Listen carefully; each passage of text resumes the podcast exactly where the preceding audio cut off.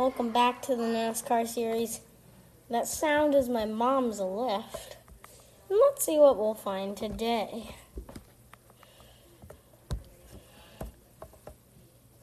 So just wait waiting for my news to load.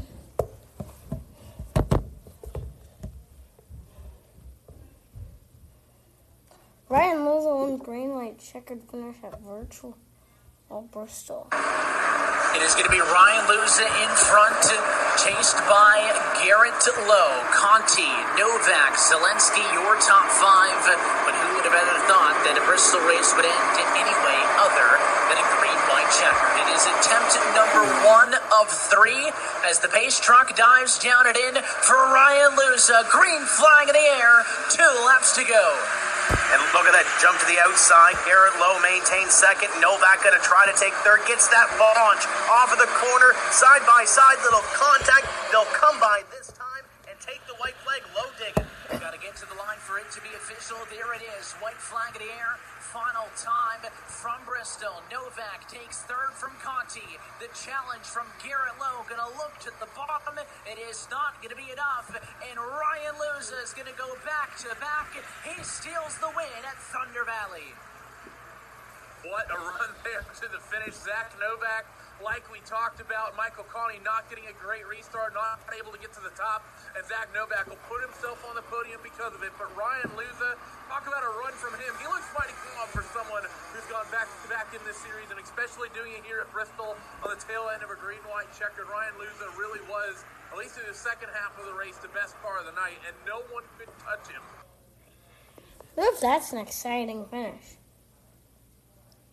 70s, I got a name. The 1970s were a wild and funky time. The world was changing, and society was racing to get ahead by looking out for number one. The me decade. The 1970s was called the me decade because everybody began to focus on what they wanted to do, not what the collective wanted to do. So it was all about the individual. People started looking more inward, maybe a little more selfishly than they did in previous decades. All about self expression, and suddenly it was okay to be that expressive.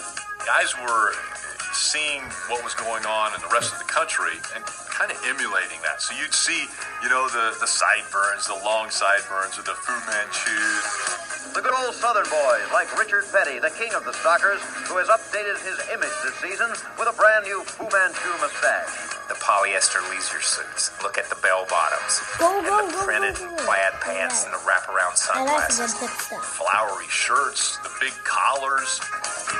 Just things that were out of the ordinary. Kind of the grease monkey, the, the redneck that everybody thought NASCAR was. These guys were popular in the sport. And now all of a sudden they were looking like they were trending culturally too because the clothes they were wearing. They weren't your drivers from the 50s and 60s. They were the mod squad. I got If I could be born a race car driver in any era, it would be the 70s. You know, that's when personalities and drivers became icons and people started going to the races to see this specific guy. Competing here today will be all the top drivers of the NASCAR Tour. The 1970s were the golden age of NASCAR drivers, like David the Silver Fox Pearson, the Alabama gang, Bobby and Donnie Allison. And of course, the best of the best, other than the king, Richard Petty. I'm talking stars, baby. Woo! Uh, hang on, Rick. Back in your seats, everybody. Driver introductions aren't over just yet. I mean, NASCAR is the land of nicknames. Well, here's an empty pit along pit road. It belongs to Coo Coo Marlin. But how crazy do you have to be to get a nickname like Cuckoo? Coo Coo Marlin? That's weird.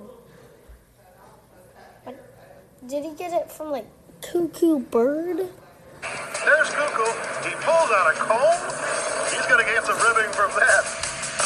Most nicknames weren't connected to pop culture, but a few were real blockbusters. Last American hero, Junior Johnson. Now here's Cale Yarborough racing with Darrell Waltrip. Both leaders are out of it. The news reporter asked me what happened. What? I'm doing my podcast, so Oh, sorry, my dad is being crazy. He even put my video in the wrong Running that mouth, tearing up cars. Just when you thought it was safe to wander the track, even the Premier Series got a nickname in 1971 when it became the Winston Cup Grand National Series.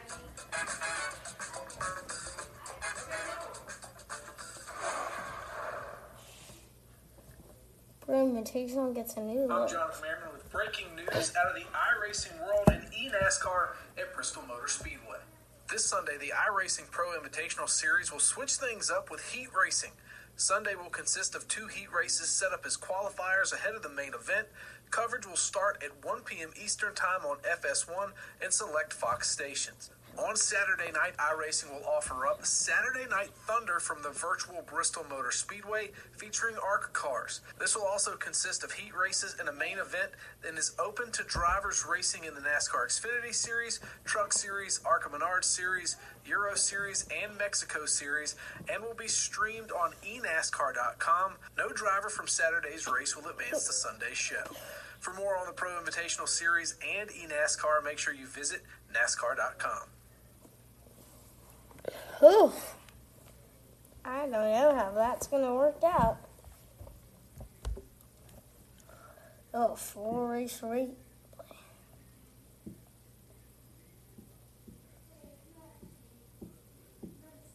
Hamlin sweeped at Texas as well. Early wrecks collect several. Caution though, hmm? at lap number 46, first yellow of the night, and there is a couple of cars on the back straightaway. Malik Ray, I think the first Bolin one got in into it in a secondary incident. The 18 of Grant Bolin just got a piece of that after the wreck happened. That's your leader. So we'll get a second look at this one. It was contact between Malik Ray and Eric Smith, but we talked about the lapped cars being a factor. Graham Bolin, your race leader, look at the damage. He was absolutely nowhere near the wreck when it happened, but when he came on the scene, the racetrack was blocked, Tim Terry, and he could not avoid it.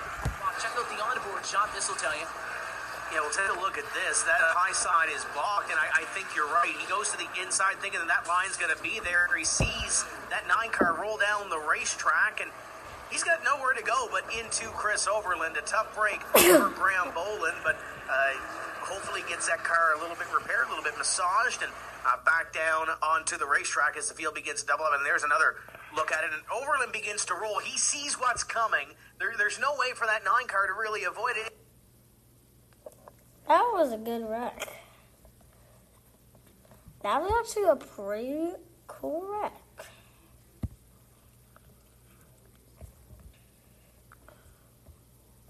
Now, let's take a look at Logano finding a new, new purpose. Like so many in the world right now, NASCAR champion Joey Logano is spending his downtime from racing, figuring out ways to make a positive difference in his community. Waiting, while home waiting out out the COVID nineteen pandemic, Logano was kept busy playing with his two-year-old son Hudson, and spending time with the expectant wife, wife Brittany. Brittany, a two-time race winner in the season's first four NASCAR Cup Series races on the track. He also participated in the inaugural eNASCAR iRacing Pro Invitational Virtual Race two weeks ago at Homestead, Miami. All the while, Logano said he has been trying to figure out what he could do to help to provide a positive impact during a time of uncertainty, fear, and need. A big picture kind of boost. That's nice. I like it. That's, that reminded me of the song by Cardi B, Bad Bunny, and someone else. I like it.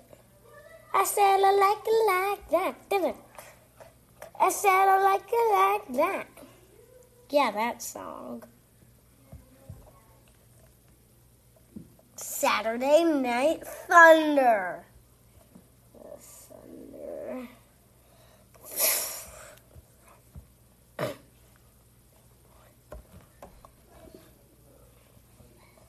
What is the biggest early surprise outside the top 10? Kyle Busch, 12th right now in standings. Truex Jr. 24. Not worse than 19th is William Byron.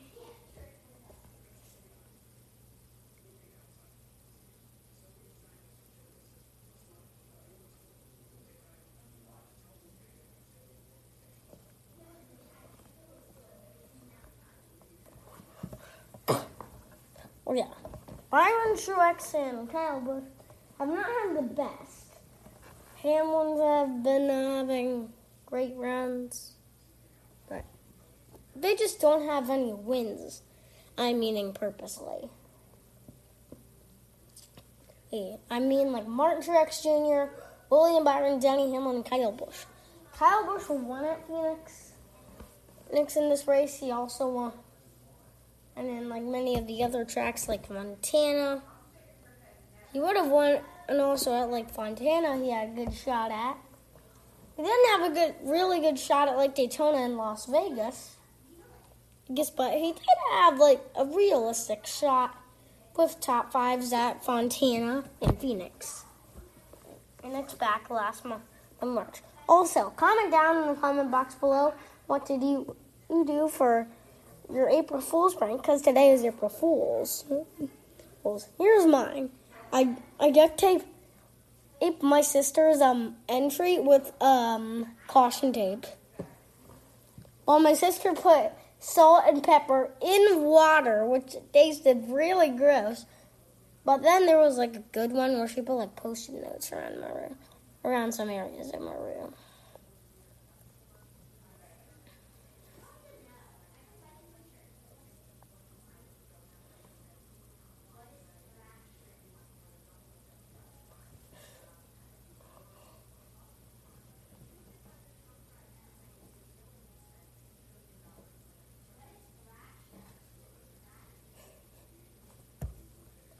Wait.